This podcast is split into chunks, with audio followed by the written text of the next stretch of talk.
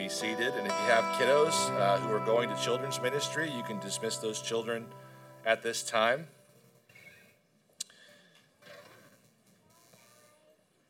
I want to give the parents uh, a reminder as the kids are exiting just a few things about how we're handling the process with our kids in children's ministry.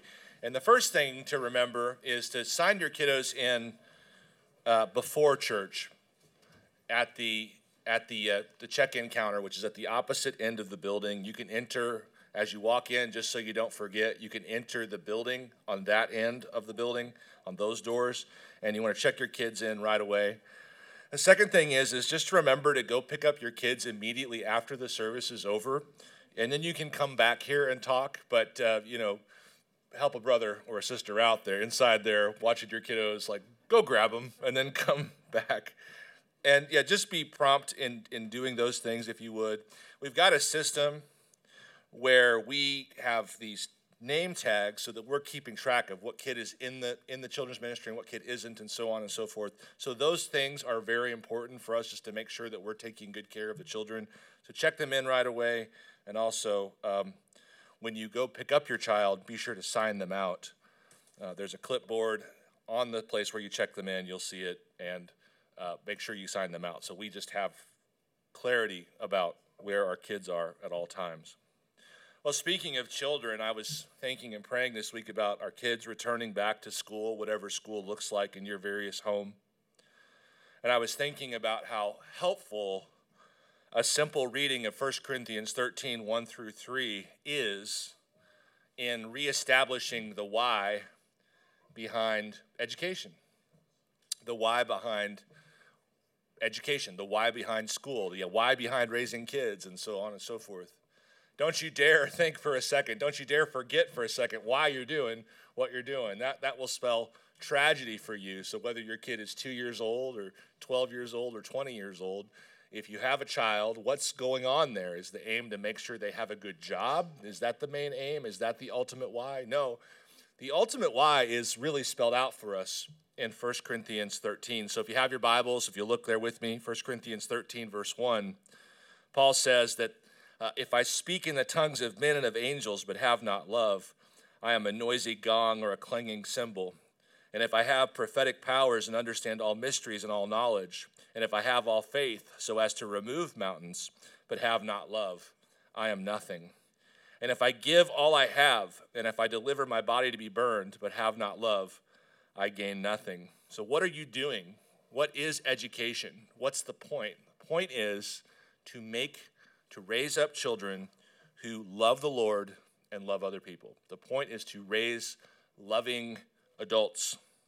That's the point. And anything else that falls short of that, no matter how amazing it might be, is accounted as nothing, according to Paul in 1 Corinthians 13, 1 through 3. So, what are you doing? With education, what's your aim as a parent raising a child? Your aim is to raise a child who loves the Lord and loves others. And everything else that happens in education gets filtered through that particular ultimate aim. Now, today we're fleshing out what it means to be loving, and we're at this phrase in verse 4 of chapter 13 Love does not envy or boast. Love does not envy or boast.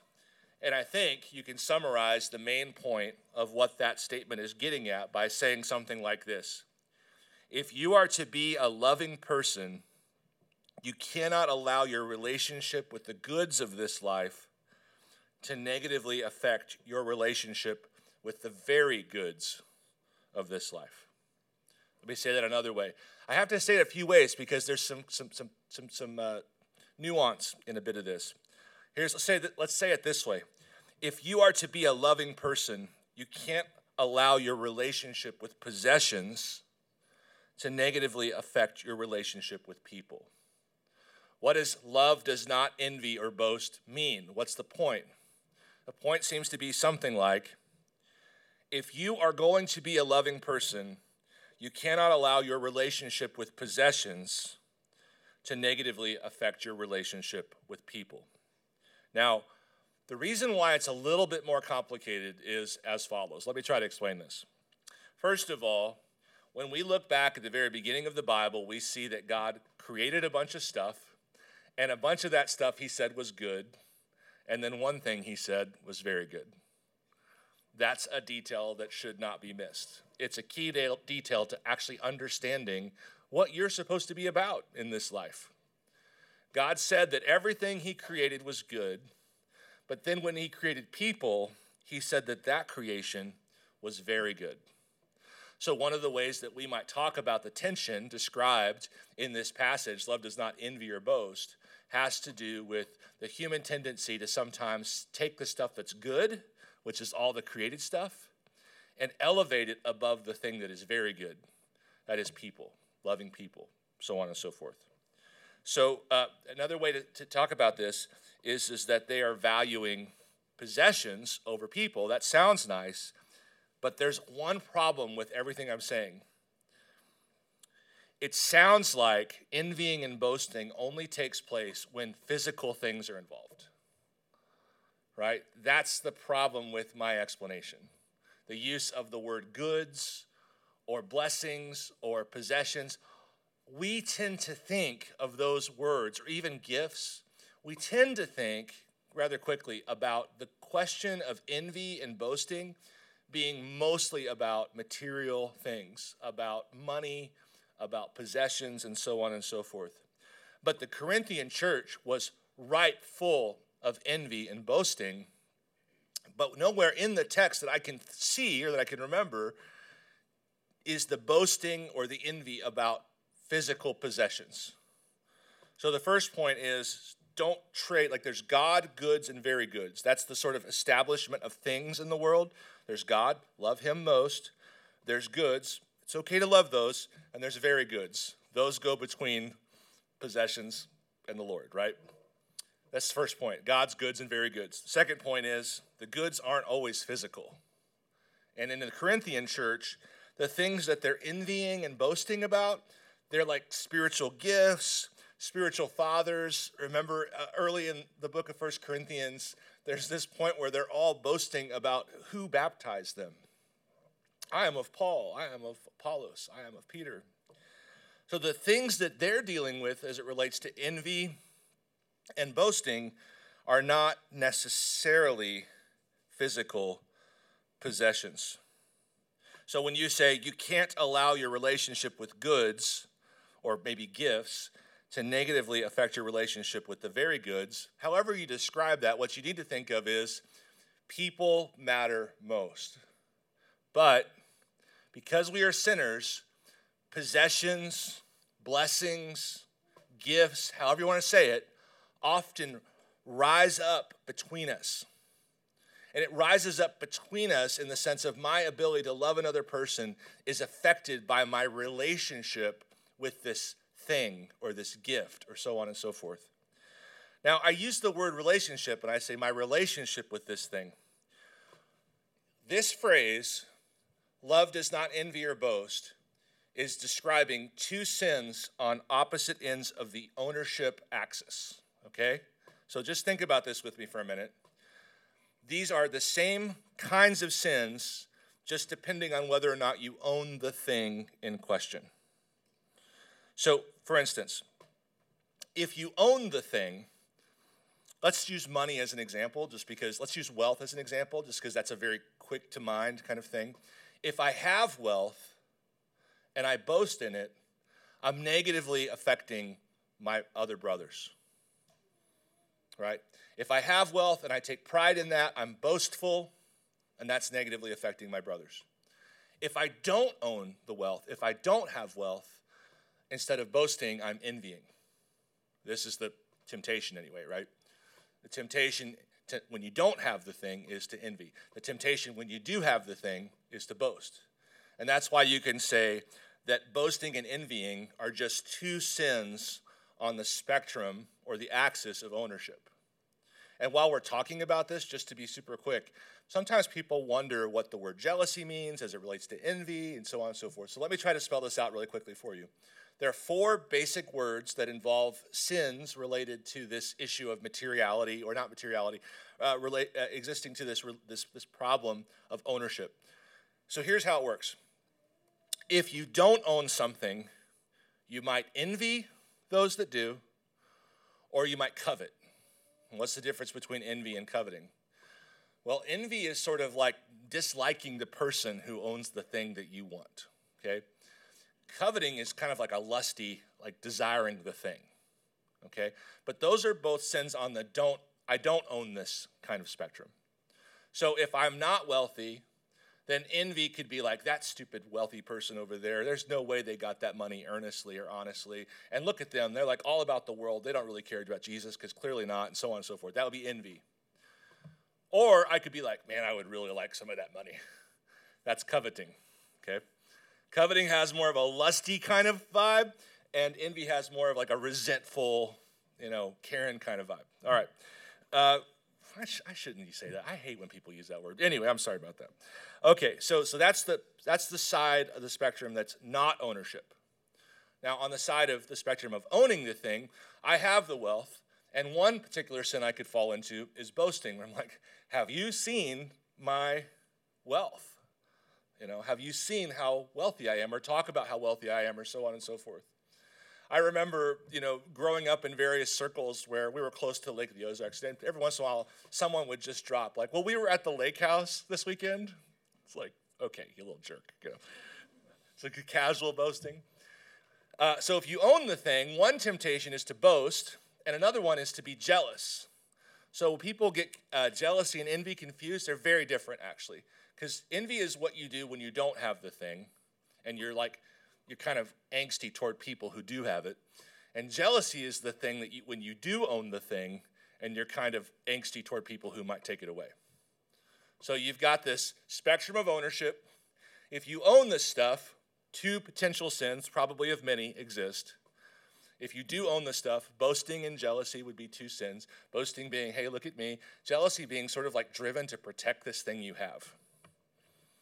And really looking at everything else with suspicion as it relates to you keeping this thing you have. Um, there's a Paul Simon lyric that said, A man loved his wife in a jealous way. He said he wore his passion for his woman like a thorny crown. Like he's always, like his whole need to possess her dominated his whole life. So that's if you own the thing.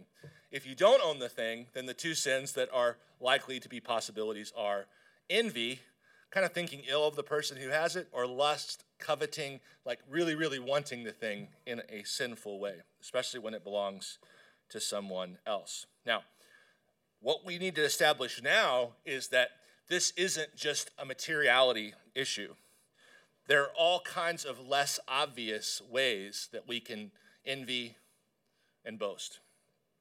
So let's take, for instance, someone has a boyfriend and like this girl has a boyfriend and she is just like a never ending drippy faucet of boyfriend references. Well the other day me and my boyfriend you know social media everything boyfriend boyfriend boyfriend boyfriend boyfriend boyfriend boyfriend boyfriend boyfriend. That's boasting. Let's say someone doesn't have a boyfriend. They are looking at the person with a boyfriend thinking seriously or they only have a boyfriend because of and assign some sinful value or reason or so on and so forth. You see how envy and boasting go together? Let's use another one body type, like somebody's in shape. You know, so if let's say that you are you are a brick house, like you are, you've just got it. You you have got a great physical figure. Well, obviously, one way to boast in that would just be immodesty, right? Or there's lots of ways to boast of that. But you're flexing in some way or another, you're sort of displaying, you're sort of announcing. Well, then there's the person who doesn't have that. And they're constantly looking at the person who has that with envy and also judgment, and maybe sometimes also coveting. And the person that has that, maybe that not, maybe they boast, or maybe they're super jealous, and like they don't actually do real life with regular people anymore because because real life with regular people means eating carbs or whatever. And so they're like ruining relationships because they're jealous for their 2% body fat. So ownership just predicts which side of the axis you fall on. But the ultimate issue presented in this particular segment of 1 Corinthians 13 is, is that if you are going to be loving, you have to make sure that stuff doesn't get in the way of you loving people. Because the stuff might be good, but God said that people are very good. The truth is is that if we had properly been discussing envy as a sin for a considerable length of time because because with the advent of the internet and pornography in particular there was this immediate sort of understanding amongst the church. It's like we have got to deal with the sin of coveting other people's wives or lust and so on. And so we've really, really touched on that. Like we need to keep touching on it. But this internet thing has also enslaved a massive group of people into these other patterns of envy and boasting. And these are serious sins. Do not wink at the sin of envy in particular. Uh, you, you do not understand how, how corrosive this sin is. And I'll tell you just point blank like, what that will do ultimately is it will put you into a group of losers. Because envy attracts, envious people attract envious people. And you become allergic to other people's happiness. You become allergic to happiness. You become allergic to success. And you start attracting and being attracted to other people who are also driven by this sin that they're not repenting of. Don't don't blink, don't, don't wink at envy. It's a terrible thing. Another place that you could see this that's also like not a possession is disposition, disposition, personality traits, and so forth. Some people, C.S. Lewis does a marvelous job talking about this in Mere Christianity when he discusses niceness. Some people are just born with a disposition that makes it easier for them to be happy and self confident less neurotic, you might say. And so they seem to glide through life on a golden skateboard with angel's wings, you know? Zero turbulence, zero ish. Like these people just, or they have just this crazy amount of confidence.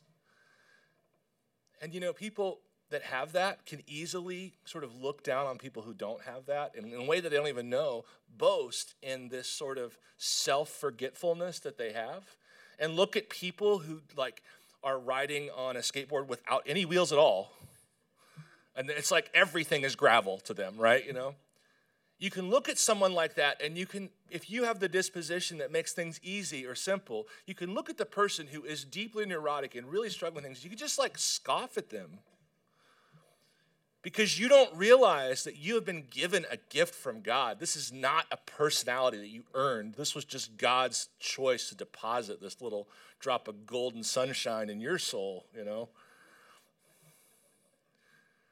And so you could accidentally turn even personality traits against your brothers and sisters. It's like, why is that person always so mopey? It's like, it's like, because God made them that way, man. It's like they gotta they gotta repent of it. They can't stay mopey, but like I'm just gonna be honest, like they got a bad hand. and Lewis does this beautiful thing in Mere Christianity where he says, you know, some people just glide through life, and I think he uses the illustration or the example of this car that works perfectly and so on and so forth. And then he's like, some of you have a clunker that is struggling to stay on the road. And it's, it's one of those areas, disposition, it's one of those areas people don't understand. And Lewis is actually very wisely says, like, a lot of this has to do with what kind of childhood did you have? Like, some people had deeply damaging childhoods, and as a result, their car is just going all over the road. So, when we say that this summary, love does not boast or envy, is about good versus very good, that good can be anything, really. Anything that's good. Uh, marital status. There are countless people who envy those who are married and others who envy those who are single. I heard a pastor this week say there's always an ER, there's always an ER. Stronger, faster, newer, better. And it's all these ERs that God has chosen in His wisdom to not evenly distribute resources. It's just, that's what He decided. Take it up with Him. But in His wisdom to do so, we are allowed the opportunity to learn to love in a way that is not respective of resources, either respective of owning them or not owning them. A lot of people don't realize how envious they are of people in positions of influence. They really wish they had the spotlight. Now, what they would do with it, I don't know, but they really wish they would have the spotlight. And so they project all sorts of things onto others. And then there are people who have the spotlight, they have a position of influence, and they sort of use it as a hammer. You can keep going on and on. I mean, it, it probably would do as well, to be honest, to just fill 45 minutes of examples because the examples are endless. So, this question of ownership or not ownership sort of dictates which particular sin you might be prone to. But let me just make this part really clear.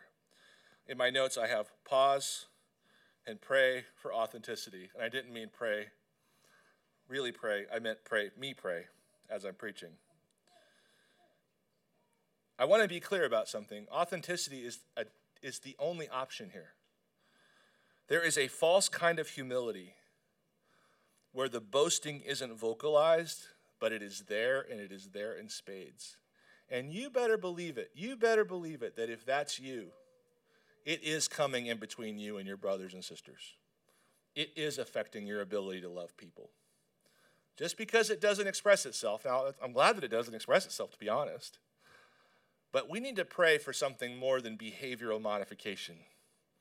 Because you better believe it that nine times out of ten, that internal pride is manifesting itself even when you don't speak of it. And there's also a false kind of anti envy, a false kind of I'm so happy for you. Boy, listen to this. Please listen to this. There is a false kind of restraint. Someone is in, someone's restraining the verbal articulation of their envy. Envy is almost always never verbal, it's almost always going on internally. So there's lots of people who will say, I'm so happy for you when you have this or that win. And that is simply not true. They are not happy for you. They are concerned, upset, sad, maybe even angry over your success. There's a proverb, it's Proverbs 23, verses 6 through 7. It says, Do not eat the bread of a stingy man, and do not crave his delicacies, for he is keeping track, inwardly counting the cost. Eat and drink, he says to you, but his heart is not with you. And that verse just means there are people who say, Yeah, come and enjoy all that I have, but what they really are doing the whole time is counting what it's costing them. They're counting every bite. And the end of the proverb says something like, you know, that food's going to turn to gravel in your stomach. It's not worth it. Don't, don't, don't indulge. Don't, don't be around people like that. Well, let me tell you something just straight up. If you're an envious person, it comes through more than you realize. And this is the other thing that like damages your relationships. People know you don't mean it when you say you're happy for them. And they eventually decide not to eat with you, quote unquote. Getting to the heart of this issue, not simply learning how to talk better, not simply learning how to correct what we say, but to actually allow the Lord to address our hearts. That's, that's really necessary. So, how do we do that? The goal, so far as it relates specifically to envy, by the way, is if you can learn to be genuinely happy for other people, then you will almost always have a reason to be happy. Do you want to be happy? It's like generally in life. Learn to actually be happy for other people because somebody somewhere is doing well. How do we get our hearts in conformity to this? Well, let's look, as we ought to in every area when we're asking for our hearts to get transformed, let's look at envy and boasting in light of the gospel. Envying has something to do with forgetting what God's heart is like. Because God is a generous God and he knows how to give gifts to his children. I think envy is, for Christians, one evidence of a common mistake that Christians make. And that is to think of the gospel mainly as a means of pardoning you from your sin. That that was the ultimate goal of the gospel. And I think that when envy shows up, and there are other sins like this as well, but when envy shows up, one of the things I would look at first is do you understand that the pardoning of your sin was not the goal of the gospel?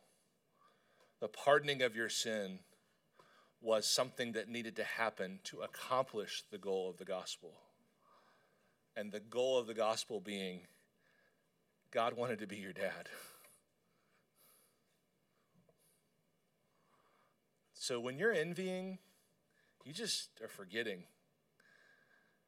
that the God of the universe has sent his son to die for you, not to pardon you from your sin alone, but to make you his so that he could spend eternity making you an object of his lavish kindness. This enviness, this stinginess, friends, let's be honest, it's satanic. It is anti gospel. Because the gospel of God is God's generosity. Romans 8:31 says, "What then shall we say to these things? If God is for us, who can be against us? He who did not spare his own son, but gave him up for us all, how will he not also with him graciously give us all things?" I feel like in this particular subject, CJ Mahaney hits home runs often on this particular subject. And I found one of his quotes from a time when he addressed Christian singles. But you can, you can substitute the nouns for whatever you're struggling with if it's not this. He says to a group of Christian singles, Your greatest need is not a spouse. Your greatest need is to be delivered from the wrath of God. And that has already been accomplished for you through the death and resurrection of Christ. So why doubt that God will provide a much, much lesser need? Trust in his sovereignty, trust in his wisdom, trust in his love. And friends, I'll, I'll tell you straight up, you have heard that a million times, and there's one thing that CJ's too nice to say. For that to soak into your bones, you need to repent of your envy. Repent. Acknowledge it as trashy thinking unworthy of your position in Christ. Repent of it. And then fill that noun and spouse with whatever it is for you. But only after you have come to the Lord with a broken and contrite spirit and said, What in the world was I thinking? Envy is wholly inappropriate of someone who has been saved by the blood of Jesus Christ and adopted into the family of God and now can call themselves and is and are children of God. So envy needs to see more clearly the heart of God. Boasting, I think you could say, needs to see more clearly the heart of man. and here's what I mean by that. If you have your Bibles, look at 1 Corinthians chapter 4 verse 7. Paul has boasting kryptonite loaded up in a machine gun, an AR 15 set to three bursts, three round bursts, and he just fires and shoots envy fatally with, or boasting fatally with three questions. These questions are kryptonite to pride. And since we all struggle with pride, even when it actually makes no actual sense in our if we actually like took inventory of our lives like why are you prideful again We all struggle with pride. And these are the bullets to kill pride. The questions you simply ask yourself Who sees anything different in you? The answer is you're not special, sunshine. You're not special. Second, what do you have that you did not receive? What, what is it that you possess that you did not receive? What, what exactly is it? And here again is where our, our, our, our inevitably human sloppiness when it comes to applying the gospel shows up. And we'll be like, well, God was gracious. He forgave me for my sin, but now my salary, that's from me. No. No. You have nothing that you did not receive. And then the third question if then you received it, why do you boast as if you did not receive it? Receivers don't boast. Do you want to know the antidote to most of this stuff? And of course, this is my maybe third main lesson in life keto, serving people, and gratitude. Keto, serving people, and gratitude. Those are my three. Gratitude fixes both sides of this equation, doesn't it? Once we acknowledge and announce over and over to our own selves, God has given me so much. He has blessed me with so much. Well, it's, it's a bit of a it's a bit of a deflator both to envy and to pride, isn't it? See, Paul is understating, especially with that last question, if then you received it, why do you boast as if you did not receive it? Paul is asserting that if you properly understood grace, you could not boast. So when you find yourself boasting, you know what the problem is. Well, let's talk about another place where our hearts are changed. So, one way to change our hearts is to compare or to, to, to, look at our envy and our boasting in light of the gospel. But there's another place the Bible points us, and that is to look at our envy and boasting in light of heaven. Look of our envy and boasting in light of heaven.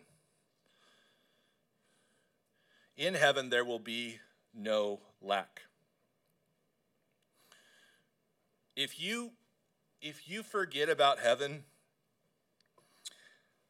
you are in for a really rough go of life. I don't know of a better way to mess up your life than to view this life as all there is. It is almost a guarantee that you will spin your wheels and make a mess of things. If you want a, the, the shorthand way of screwing up your life, view this life as the only life you get. Well, when it comes to envying and boasting, it does the heart good to remember that this lifetime is like the first inning of one of those extra inning, already too long baseball games. Sorry, Wes. That this whole lifetime, your entire lifespan's the first inning. Almost all of the baseball left to play happens in the next life. And How does understanding that correct your heart when it comes to envy and boasting? Well, Paul writes to the wealthy in 1 Timothy. And again, there are many different kinds of wealth wealth of disposition, wealth of health, wealth of wealth. So you could substitute rich or wealth with all sorts of things of value that you might boast in. And listen to what Paul says to Timothy in 1 Timothy 6 17 through 19. As for the rich in this present age, charge them not to be haughty, nor to set their hopes on the uncertainty of riches, but on God, who richly provides us with everything to enjoy. They are to do good, to be rich in good works, to be generous and ready to share. Thus, here's, here's where heaven kicks in. Thus, storing up treasure for themselves as a good foundation for the future so that they may take hold of that which is truly life.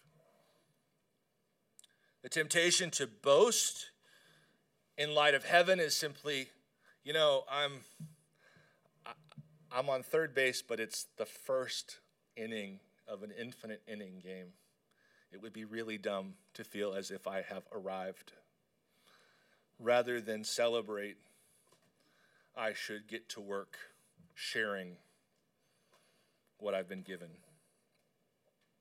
How about envy? How does envy get transformed in view of heaven? Well, I think the first thing to the envious people, I would say, you need to know envious people won't be in heaven.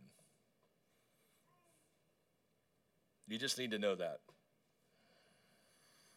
Galatians 5:19 is just one sampling of many verses which speak directly of this issue. Galatians 5:19 through 21. Now the works of the flesh are evident: sexual immorality, impurity, sensuality, idolatry, sorcery, enmity, strife, jealousy, fits of anger, rivalries, dissensions, divisions, envy, drunkenness, orgies, and things like these. I warn you, as I warned you before, that those who do such things will not inherit the kingdom of God. Well, the first thing you need to know is envious, there won't be envious people in heaven. There are a number of places in the New Testament where that is made clear. And obviously, there are all sorts of reasons for this, but one of them I would want to remind you of is that heaven is a place where we will be occupied mostly with celebrating the good fortunes of our brothers and sisters. What's like one of the main things we'll do in heaven? We will celebrate the rescue, the redemption, the blessings, the honoring of our brothers and sisters. We will celebrate what God has done for them, what God is doing for them. Envy has no place in that big of a party. In Luke chapter 15, Jesus gives three parables in a row, all pertaining to something being lost and then found. And it's the parable of the lost sheep, and the lost coin, and the lost son. And at the end of every one of these parables, it's a happy ending because the person, I feel like it's a happy middle too because the person wants to find the thing they lost. It's nice to think that God, it's more than nice to think that God wants to find the thing that ran away. But it all ends with a happy ending because they all find the thing they lost. And what do they do when they find every single instance? What do they do when they find the thing they lost? They call others to celebrate with them. At the end of the lost sheep parable, the man finds his sheep, and Jesus says it this way. And when he comes home, he calls together his friends and his neighbors, saying to them, Rejoice with me, for I have found my sheep that was lost. Just so I tell you, there will be more joy in heaven over one sinner who repents than over 99 righteous persons who need no repentance. And then in the parable of the lost coin, at the end of that parable, the woman finds her coin and she, this girl just likes to party. She's partying over a single coin, but uh, she's just looking for an excuse. But Jesus summarizes it. And when she found it, she calls together her friends and neighbors, saying, Rejoice with me, for I have found the coin that I had lost. Just so, I tell you, there is joy before the angels of God over one sinner who repents. And then Jesus pivots into a parable that has almost no fictional qualities whatsoever. It's a very transparent parable. It's, it's, not like, it's not like calling people sheep or coins. It tells the story of a man, a young man, who, in absolute arrogance and rebellion, walks away from his father and spends all of his inheritance on prostitutes and feasts. And when he comes to an end to himself, he goes home, and his father is actually waiting for him. His father runs to him and so all of the uh, facade of the parable, he's, he's telling these all three in a row. And like the murky, murky clarity. It's like, this is life, boys. This is how life is. We walk away. God, through providence, allows us to come to an end of ourselves. And then the Father finds us. And at the end of that one, he says, But the Father said to his servants, Bring quickly the best robe and put it on him, and put a ring on his hand and shoes on his feet, and bring the fatted calf and kill it, and let us eat and celebrate. For this my son was dead and is alive again. He was lost and is found, and they begin to celebrate. It's not super common to see three parables in a row like this, and certainly three parables with exactly the same point. Why, why did Jesus have to do this? Why, why was Jesus giving these parables like this? The whole passage begins by saying that there were the Pharisees and the scribes, and they were angst, ang- angry and upset with Jesus because he was spending time with tax collectors and prostitutes. No offense, but the Pharisees and the scribes were being sort of that envious bridesmaid. Like verbally, they were with it, like, yay, God. Internally, they were a judgment factory. And Jesus had to say, you know what happens in heaven when good things happen to bad people? We rejoice. We celebrate. That's what happens. The sense is, to be honest, that the Pharisees and the scribes are showing very clearly they're not going to be there by how they're acting toward Jesus and toward these people that he's spending time with. And this seems to be the biggest criticism of both envy and boasting, and that is that at the end of the day, we're all just lost things that got found. What are we boasting in exactly? And why would we be shy in celebrating someone else's good fortune? Because at the end of the day, we're all just lost things that got found. Now, as it relates to communion, I'd like to address a part of the passage in 1 Corinthians 11 that I never really talk about. Paul says in verse 27 of 1 Corinthians 11, Whoever therefore eats the bread or drinks the cup of the Lord in an unworthy manner will be guilty concerning the body and blood of the Lord. Let a person examine himself then, and so eat of the bread and drink of the cup. For anyone who eats and drinks without discerning the body eats and drinks judgment on himself. What does that mean? What does it mean? What is Paul warning? And then Paul goes on from there and he says, if this is why many of you are sick and have fallen asleep and so on and so forth. Judgment has fallen on this church for the way that they have partaken in the Lord's table. It's like, well, what's going on there?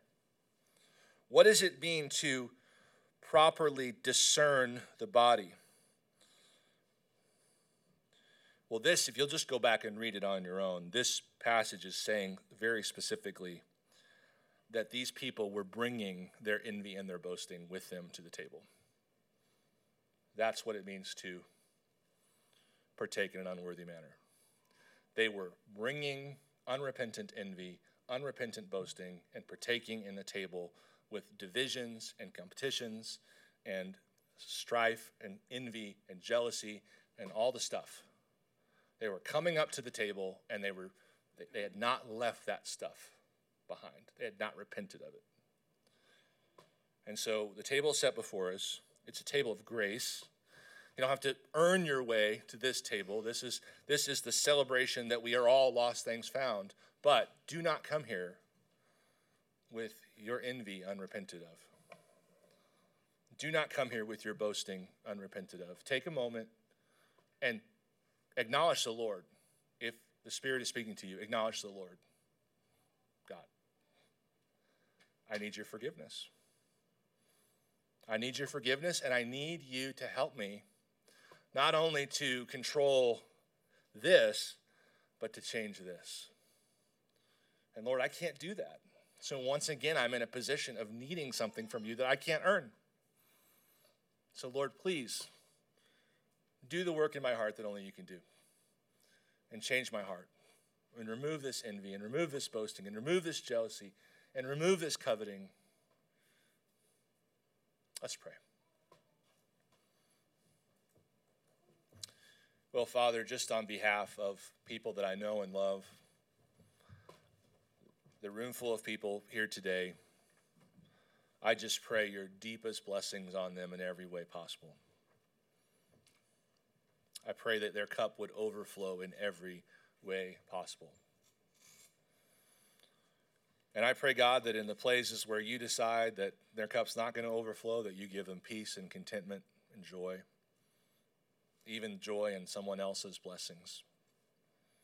But Lord, I get the sense that this message has pricked some hearts. And so I am I'm just praying for my for my brothers and sisters and asking God that you through your Holy Spirit would encourage them, give them the uh, faith they need to repent, but then give them the faith they need to believe that they are forgiven and to believe, Lord, that you will make their hearts more like Christ's. You've promised to do it. Lord, you say a broken, and a contrite spirit you will by no means despise. And so before we come and partake of this table, which celebrates a broken Lord and Savior, God, we come to you with broken hearts and confess that we are often using possessions, things, talents, personalities, whatever, status, using that stuff in a way that it's actually coming between our ability to love our brothers and sisters. Lord, would you please forgive us of that and remove it? In Jesus' name we pray. Amen.